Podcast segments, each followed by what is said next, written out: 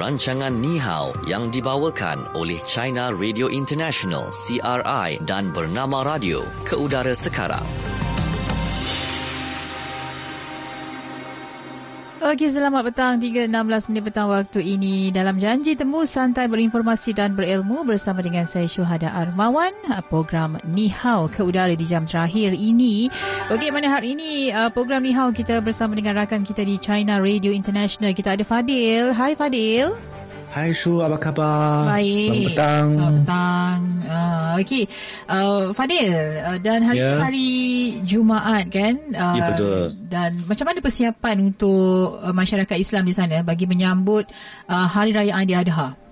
Okey, uh, setahu saya masyarakat Islam di di China uh, uh, semuanya uh, sudah um, sibuk untuk membuat persiapan mm-hmm. untuk menyambut tu hari raya uh, hari raya Aidiladha ya mm-hmm. dan ada persatuan macam persatuan Islam di berbagai tempat juga menjemput uh, wakil daripada golongan uh, umat Islam uh, bukan sahaja di negeri China ya malah uh, da- dari seberang laut yang berada di negeri China untuk menghadiri jamuan Uh, setahu saya itu uh, Syukri uh, iaitu staf uh, uh, dari, dari Malaysia yang kini bertugas di CRS sekarang hmm. juga akan dijemput untuk menghadiri satu majlis Ya. uh, jamuan uh, sempena itu hari raya uh, Adi Adha, Adha, Adha Hmm. ya. Okey. Hmm. Baik dan untuk hari ini dalam fokus di China kita nak bercakap mengenai hmm. pesta uh, Qixi, betul? Betul saya? Qixi ya ya Qixi. hari uh, pesta Qixi ya. Oh, okey kita akan kongsikan dalam fokus di China. Fokus China. Okey baik. Uh, dalam fokus di China kita nak bercakap mengenai pesta uh, Chelsea yang uh, jatuh pada 7 Ogos lalu dikenali sebagai Hari Kekasih China sambutan pesta Chelsea yang uh, menjadi makin meriah ya pada uh, tahun kebelakangan ini kerana ia bukan sahaja dinanti-nantikan oleh pasangan kekasih tetapi ia uh, dikatakan menambah peluang perniagaan untuk kedai dan juga restoran uh, maknanya ada juga rezeki untuk orang lain kan dan yang lebih signifikan ialah sebagai satu pesta tradisional pesta Qixi turut menyediakan peluang kepada orang ramai untuk menghayati budaya dan tradisi. Ya, Jadi Fadil boleh kongsikan apa sebenarnya pesta Qixi ni Fadil? Okey, Qixi kalau Qi ya, Qi itu uh, dalam bahasa Mandarin tujuh mm-hmm. uh, sebab uh, ini uh, pesta Qixi ini terjatuh pada hari ketujuh bulan ketujuh dalam kalender tradisional Cina. Okey. Dan ya dan pesta Qixi juga dikenali dengan beberapa nama yang lain seperti pesta Qiqiao dan juga pesta anak perempuan. Jadi uh, pesta Qixi uh, mulai di, menjadi popular di masyarakat Cina pada masa 2000 tahun yang lalu dan terdapat banyak cerita dungat yang menarik yang popular yang berkaitan dengan asal usul pesta ini. Antara antara yang paling popular eh, ialah cerita Niu Lang dan Zhi Nu ini satu cerita yang sangat popular di masyarakat Cina ya. Uh-huh. Jadi saya uh, boleh ambil kesempatan ini memperkenalkannya ya. Uh, Zhi Nu ialah seorang dewi yang hidup di dalam uh, istana kayangan kerana sangat uh, sangat berjemu jemu dengan kehidupan di langit suatu hari Zhi Nu sendiri turun ke bawah bumi uh, turun ke bumi Mhm. Dan berkahwin dengan seorang pemu- pemuda yang dikenali sebagai Niu Lang. Jadi Maharaja di Kayangan sangat marah dengan perkara ini. Lalu kemu- kemudian bertitah memanggil Zhi Nu balik ke langit dan hanya mengizinkan pasangan suami isteri itu bertemu setahun sekali pada hari ketujuh bulan ketujuh. Jadi uh, kasih sayang eh, cinta sayang antara cinta sayang antara Niu Lang dan Nu ini uh-huh. mengharukan itu burung murai. Jadi uh, sehingga terbang datang banyak ekor burung murai yang bersedia untuk membentuk sebuah jambatan bagi membantu pasangan kekasih itu untuk bertemu. Oh. Jadi ini satu cerita yang romantik dan juga mengharukan dan sekaligus menjadikan pesta Qixi disambut sebagai hari kekasih di China. Hmm. hmm. Okey, itu dia signifikannya lah sambutan dan juga asal usul uh, sambutan Hari Qixi itu. Baik dan uh, sempena dengan Hari Kekasih Cina, uh, topik uh, kehidupan membujang serta fenomena makin lewat berkahwin di golong, dalam golongan pemuda turut menjadi tumpuan perhatian uh, orang ramai sehinggalah dikemukakan pelbagai cadangan ya kepada warga uh, bujang untuk mencari jodoh yang bersesuaian. Uh, Okey, jadi uh, mungkin ada takrifan yang tersendiri lah ya uh, bagi mungkin Fadil boleh kongsikan iaitu kehidupan membujang hmm. ni. Uh, apa pandangan yang diberikan kepada mereka? Okey, uh, ada satu hasil tinjauan yang saya dapat uh, melalui dalam talian mm-hmm. yang satu yang baru dikeluarkan ya baru-baru ini yang berkenaan dengan kehidupan warga bujang dan pandangan mereka mengenai itu berumah tangga jadi uh, tinjauan itu dijalankan uh, di terhadap kalangan pemuda yang bekerja di beberapa bandar utama di China. Uh-huh. Jadi responsnya responsnya menunjukkan bahawa warga bujang menghabiskan banyak masa lapang dengan duduk di dalam rumah ya. Duduk dalam rumah untuk macam menonton drama TV menonton siaran langsung. Dan uh, siaran langsung itu bukan siaran langsung pertandingan uh, sukan. Tetapi yang siaran langsung yang biasanya yang melalui aplikasi ada seorang macam DJ yang memainkan uh, persembahan macam itu itu yang, yang siaran langsung yang uh, menu hiburan lah. Menu, menu hiburan sahaja. Mm-hmm.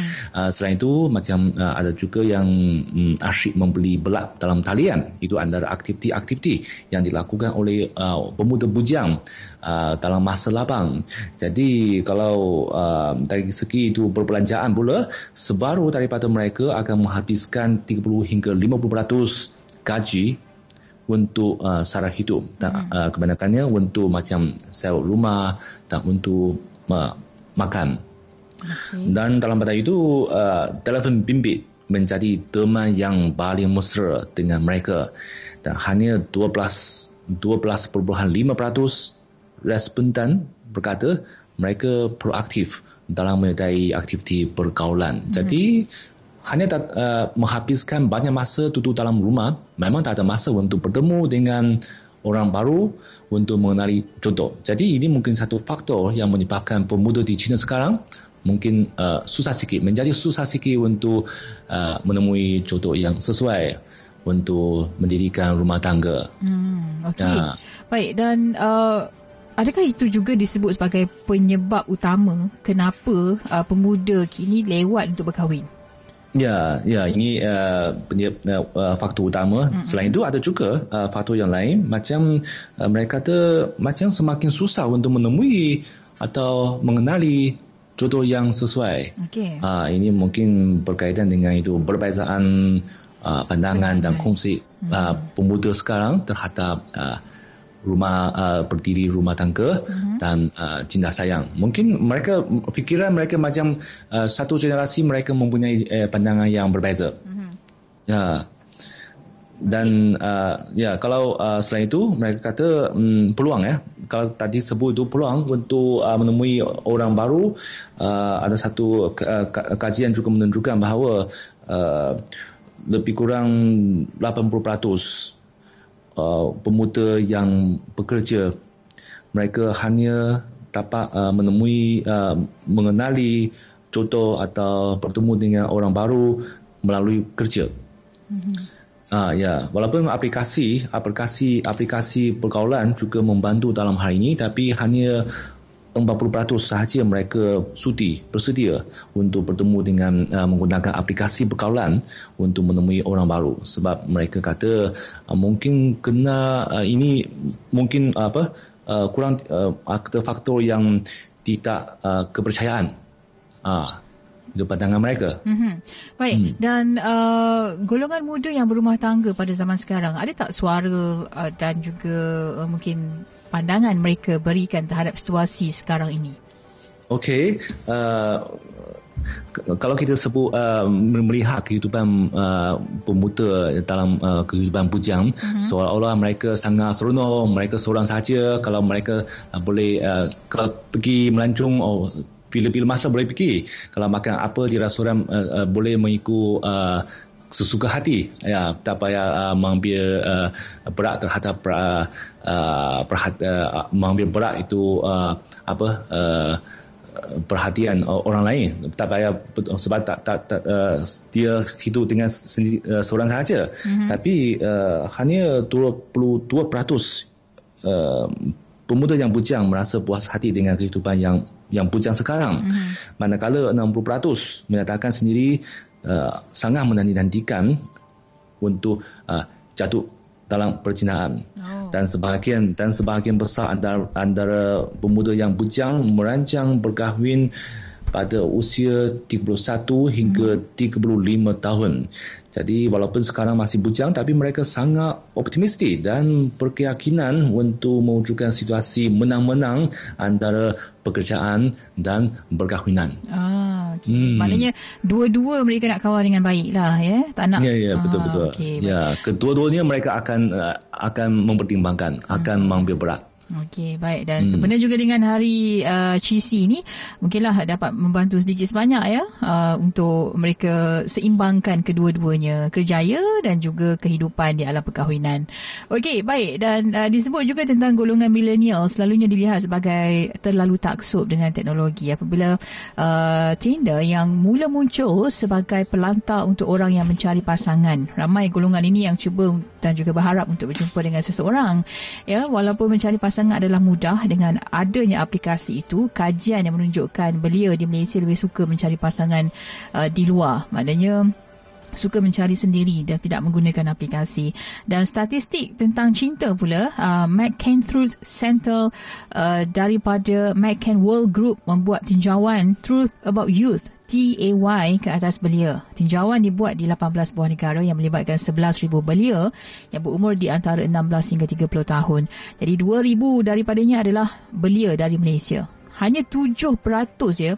Uh, belia Malaysia percaya bahawa uh, Tinder ni sesuai untuk bertemu dengan orang baru. Uh, kurang daripada purata global iaitu 12% walaupun ia perkara yang biasa untuk mencari cinta dalam talian ni generasi Y di Malaysia lebih suka untuk mencari uh, pasangan dengan cara yang uh, tradisional. Okey uh, mana berjumpa mungkin terserempak dekat mana-mana kan dan percaya mm-hmm. itu adalah jodoh. Jadi pengarah uh, perancangan McCain Erickson, Nura Yusof berkata kajian menunjukkan bahawa generasi Y Malaysia lebih konservatif daripada rakan sebaya mereka di luar negara.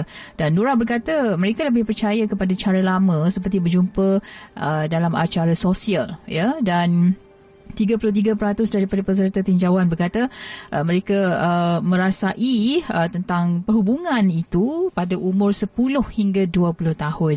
Dan uh, manakala 57% lagi merasainya pada umur 20 hingga 30 tahun. Uh, manakala 69% daripada belia Malaysia dalam tinjauan itu tidak bersetuju dengan menggunakan aplikasi itu untuk tujuan pertemuan uh, satu malam ataupun one night stand sahaja. Uh, jadi hmm. uh, jadi keadaannya uh-huh. macam lebih kurang sama dengan China ya. Ya ya, mereka lebih suka ya.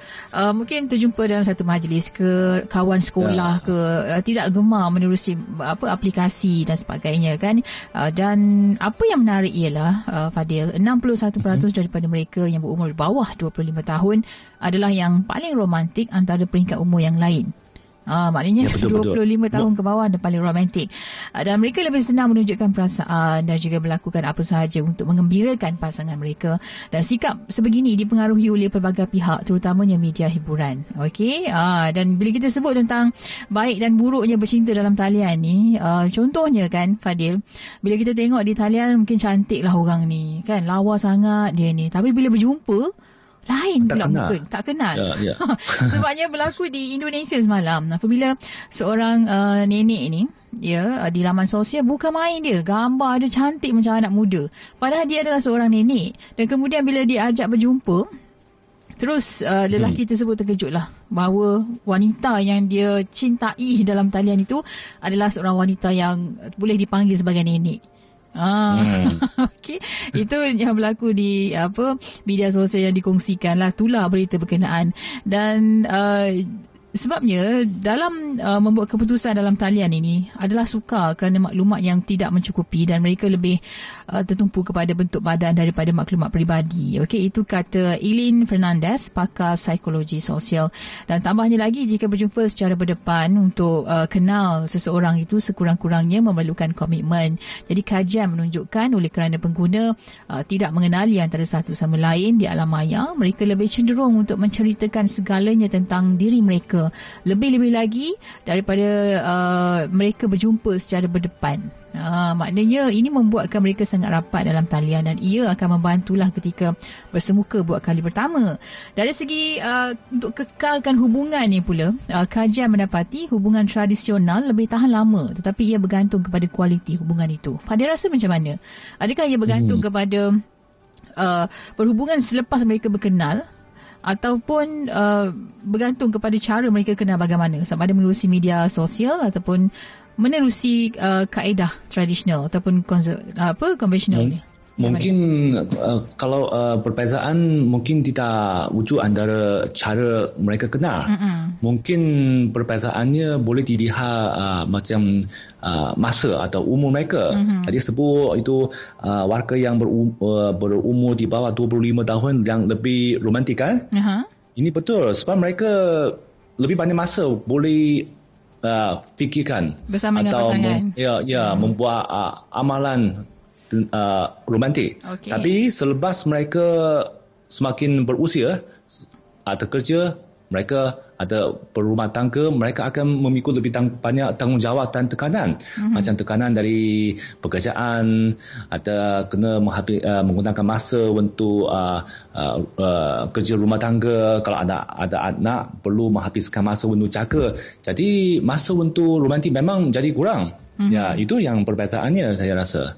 Uh, tapi walaupun bagaimanapun itu ada pakar uh, memberikan nasihat supaya, supaya suami isteri walaupun sudah uh, berkahwin mungkin 10 tahun ke 20 tahun ke masih kenalah mencari masa untuk uh, uh, membuat uh, aktiviti yang romantik untuk menjaga kemesraan hmm. macam uh, walaupun setahu saya ya laporan uh, saya terbaca laporan uh, ada warga emas yang sudah 60 tahun uh, lebih masih uh, menyampu itu pesta Cici ya oh, okay. pada ya pada hari Rabu yang lalu. Mm-hmm. Hmm. Pada saya mungkin uh, betul lah tak bergant- dia tidak terlalu bergantung kepada cara mereka bertemu bagaimana kan uh, cumanya uh, kaedah macam mana sekalipun sekira ia diselitkan dengan kepercayaan dengan komitmen dan juga dengan uh, kasih sayang yang tinggi makanya hubungan itu akan kekal lah. Uh, jadi bagaimana mereka menjaga hubungan mereka kan tak melihat kepada cara mereka bertemu kamu. Okey, baik. Itu kisahnya mengenai uh, Hari Cisi yang disambut di China iaitu pada 7 Ogos lalu ya. Uh, dan uh, ceritanya untuk meraihkan cinta. Uh, tetapi banyak sebenarnya hikmah yang uh, diperolehi menerusi uh, sambutan hari berkenaan. Okey, baik. Sekarang kita ke fokus apa kata anda. Fokus Apa Kata Anda. Okey, dalam Fokus Apa Kata Anda, Fadil, soalan yang kita ajukan iaitu apa perbezaan antara hidup membujang dengan rumah tangga? Okey. Ini ya. komen rakan-rakan kita di uh, Facebook bernama Radio uh, berkaitan dengan uh, beza membujang dan berumah tangga. Pada saya memanglah kalau bujang tu seorang diri ataupun duduk dengan ibu bapa ataupun uh, bila uh, mereka yang sudah pun berumah tangga ini pastinya beza kita tengok dari segi fizikal lah. Mereka ada keluarga kan dan uh, mereka tinggal bersama dengan keluarga mereka. Uh, ini antara uh, apa bezanya lah uh, bila bujang bujang tak ada isteri kan? Uh, dan bila berkahwin ada isteri ada suami. Uh, Abu Numar Ibnu Birin menyatakan kahwin cepat lagi bagus. Kahwin lambat tunggu. Uh, ada duit banyak dan rumah besar bukan penentu kebahagiaan. Sebaliknya kebahagiaan yang dibina secara bersama melalui kahwin awal itu akan lebih melahirkan kesempurnaan dan kematangan. Apa jua yang kita lakukan sangat memerlukan kesabaran. Uh, betul juga kan? Okey dan Adi TK kata kahwin lewat ni kerana kebanyakan kaum lelaki lebih suka mempunyai ketetapan hidup seperti dapat kerja dahulu, kerja tetap, memiliki rumah dan sebagainya. Kadang-kadang isu wanita atau pihak keluarga wanita biasanya demand untuk membuatkan kaum lelaki terpaksa mengukuhkan ekonomi tahap kematangan lelaki itu sendiri. Okey, baik. Ha, dan Sarjana Putra pula kata, lelaki sebelum berkahwin taat pada ibu. Selepas kahwin taat pada ibu. Perempuan uh, sebelum kahwin taat pada ibu bapa. Selepas kahwin taat pada suami. Ha, okey, Kamila Sobri pula kata, selalunya uh, lepas kahwin, the true colour masing-masing akan terserlah lah. Ha, banyak yang buruk dari yang baik. Maka terpaksalah ditelan, suka tak suka, sampailah uh, keadaan itu, apa orang kata, terus uh, kita lalui bersama lah. Baik buruknya tu, pastinya itu pasangan kita kan. Kita cintai dia bukan kerana yang baik saja. Betul tak Fadil? kita cinta hmm, pasangan yeah. kita uh, pastinya ada untuk yang yang buruk tentang diri dia juga kan dan kita kena terima mm-hmm. betul tak Ya betul betul betul. Okey. Baik yeah. dan uh, Zila kata sebab or, ya orang kata kalau sebelum kahwin uh-huh. kena melihat dengan teliti. Betul. Sama ada jodoh itu sesuai atau tidak. Mm. Tapi kalau lepas kahwin tak payahlah teliti sangat. Ya, maksud, maksudnya perlu terima. Ah, ha. okey, boleh terima semualah seadanya. Betul. yeah. Okey. Baik, dan Zila Marshila kata, uh, keluarlah perangai sebenar selepas kahwin. okey, dan Khadijah kata pernah sembang dengan lelaki bab kahwin ni. Uh, dan uh, sebelum dan kahwin apa bezanya? Ha, terus uh, dia kata itu semua perangkap. Uh, bila nak bahas uh, kepada dia, dia jawab benda itu sama ada semua perangkap. Ah, dia kata semua tu perangkap ah, gurau-gurau lah suami isteri ni kan. Oh, itulah dia kan bila cuik sikit lah tentang bab-bab sensitif ni, ah, dia timbulkan katanya itu semua soalan perangkap katanya. Okey dan Izma Rudi bin Omar kata sebelum kahwin jangan nak action good. Ah, be yourself. Ah, betul. Saya rasa kena jadi diri sendiri kan. Baik sebelum ataupun selepas kahwin, kita jadi diri sendiri dan membuatkan pasangan kita cinta kepada kita dek kerana diri kita sendiri. Saya rasa lagi indah sekiranya orang mencintai kita tentang siapa diri kita sebenar daripada orang mencintai kita daripada, uh, tentang perkara yang bukan sebenarnya daripada diri kita. Fadil macam mana Fadil? Oh, saya rasa yang perbezaan yang paling ketara ialah akan rasa tanggungjawab yang lebih yang lebih berat. Uh, macam kalau uh, ada perbezaan juga ketara antara yang sudah uh, belum ada anak dan sudah beranak. Mm-hmm. Jadi uh, ya jadi kalau uh, uh, berfamily kalau sudah berumah tangga kalau uh, berbanding dengan seorang diri uh, kenalah ada orang yang lain perlu kita perhatikan perlu memberikan uh, perhatian dan mm-hmm. perlu jaga jaga kehidupan dan jaga itu uh, uh, apa uh, jadi uh, kesihatan mereka uh, perkara yang bimbang juga menjadi banyak. Ya, ini yang perbezaan lah antara uh, seorang diri dengan sudah berumah tangga. Hmm, okay, hmm. Tanggungjawab, tanggungjawab lebih lebih sudah menjadi lebih banyak, Mm-mm. lebih berat. Ya. Okay. Yang penting tahu macam mana nak jalankan tanggungjawab dengan baik kan.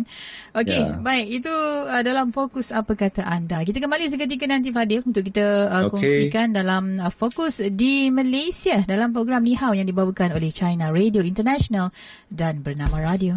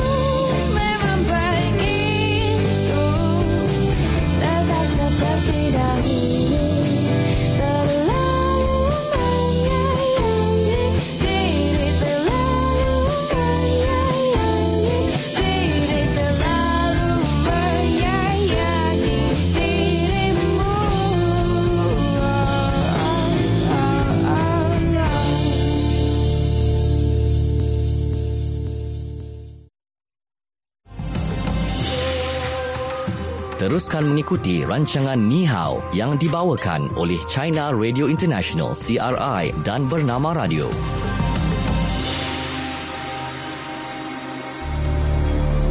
Fokus Malaysia.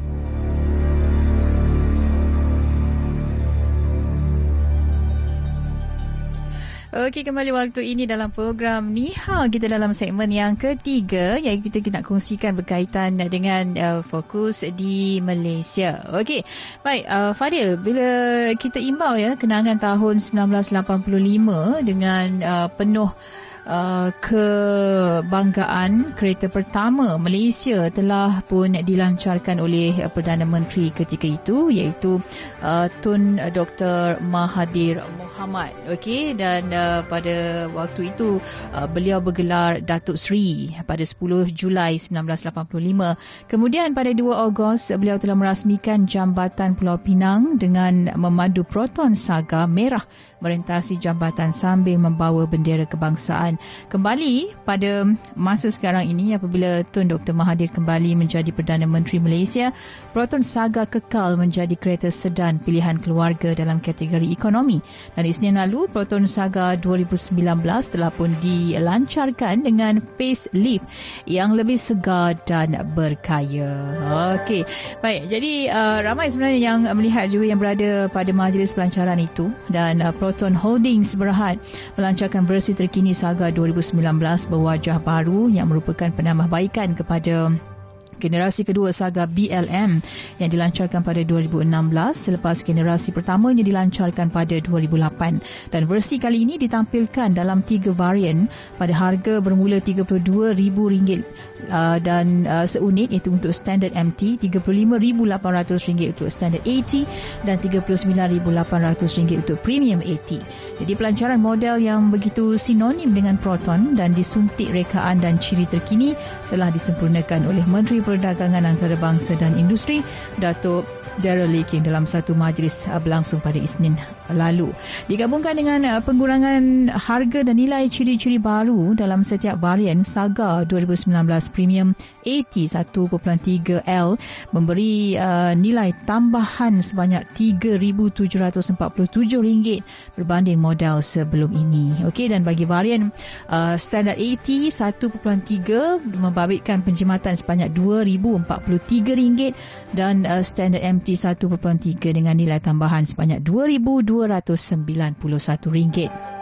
Okey, jadi uh, versi terbaru model ikonik dan terlaris Proton itu disuntik dengan ciri-ciri seperti gaya baru, kotak gear automatik, empat uh, kelajuan dan ciri pintar pertama dalam kelasnya yang tidak hanya membezakan Saga dengan uh, pesaing tetapi turut meningkatkan nilainya. Dan di bahagian luar, uh, kereta Proton Saga ini dilengkapi bumper hadapan baru yang lebih agresif dengan lampu nyalaan siang, uh, bahagian grill dengan corak Infinitive Wave yang diperkenalkan uh, sebelum ini dalam model Proton X70, Iris dan Persona 2019.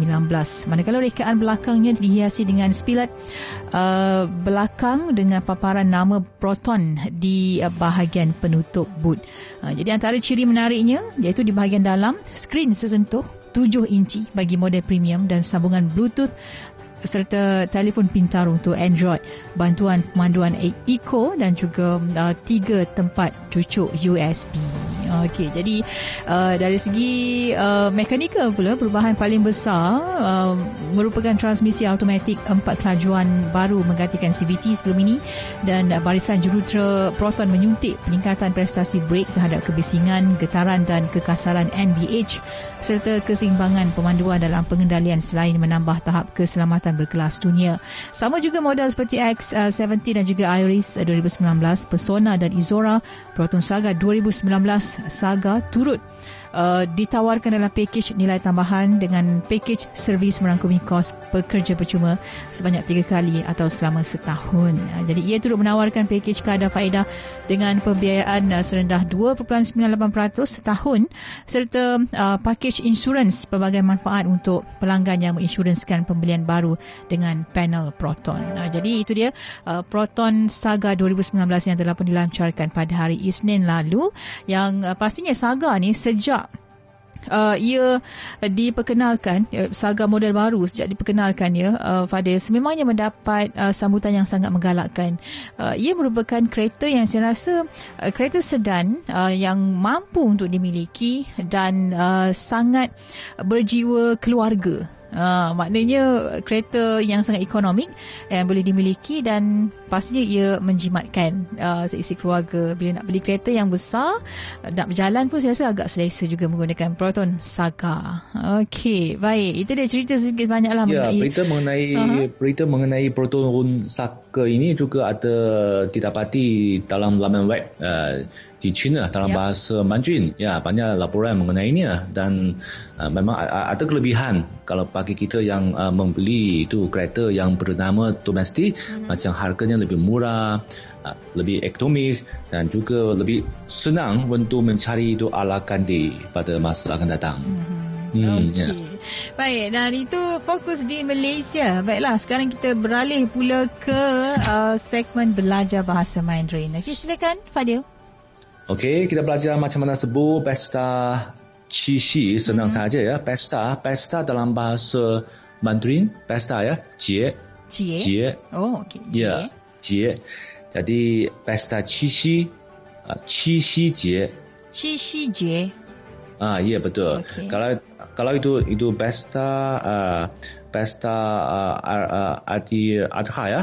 Mm-hmm. Itu Gur Bang Jie. Oh, Gur Bang Jie. Uh, uh, kurban je itu uh, hari raya kurban ya hari okay. raya kurban ya kurban je ya kurban je ya je itu maksudnya pesta hari raya okay. ya uh, kemudian kalau pesta tradisional mm-hmm.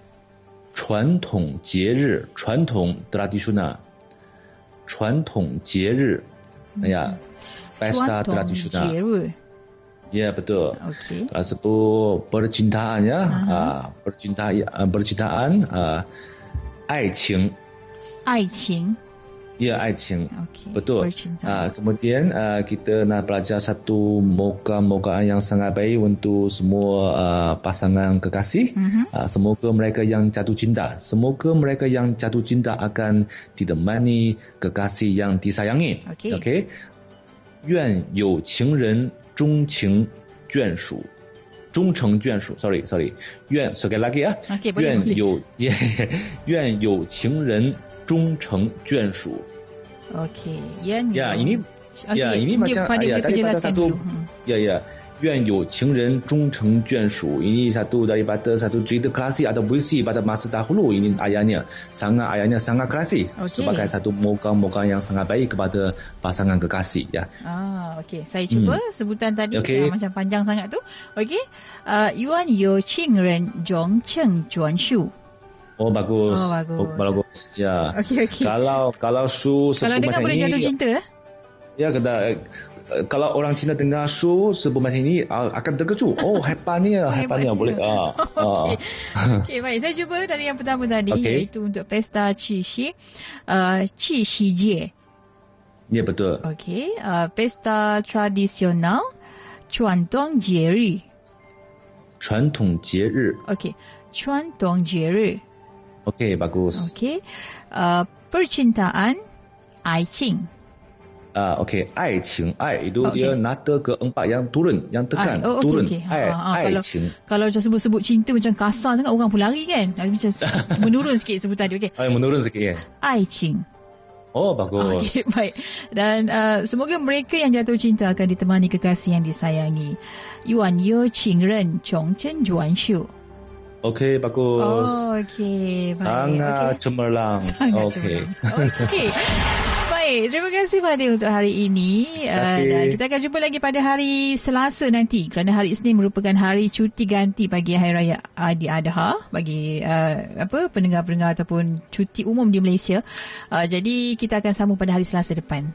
Okey. Okey, selama uh, sambung uh, sambung itu hari raya Aidilfitri uh, selama bercuti ya. Ya.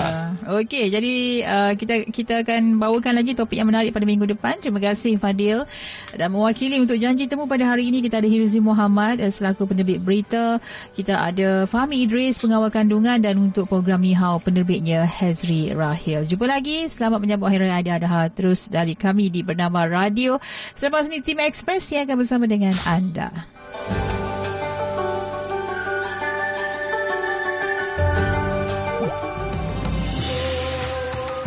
Sekian rancangan Ni Hao yang dibawakan oleh China Radio International CRI dan Bernama Radio.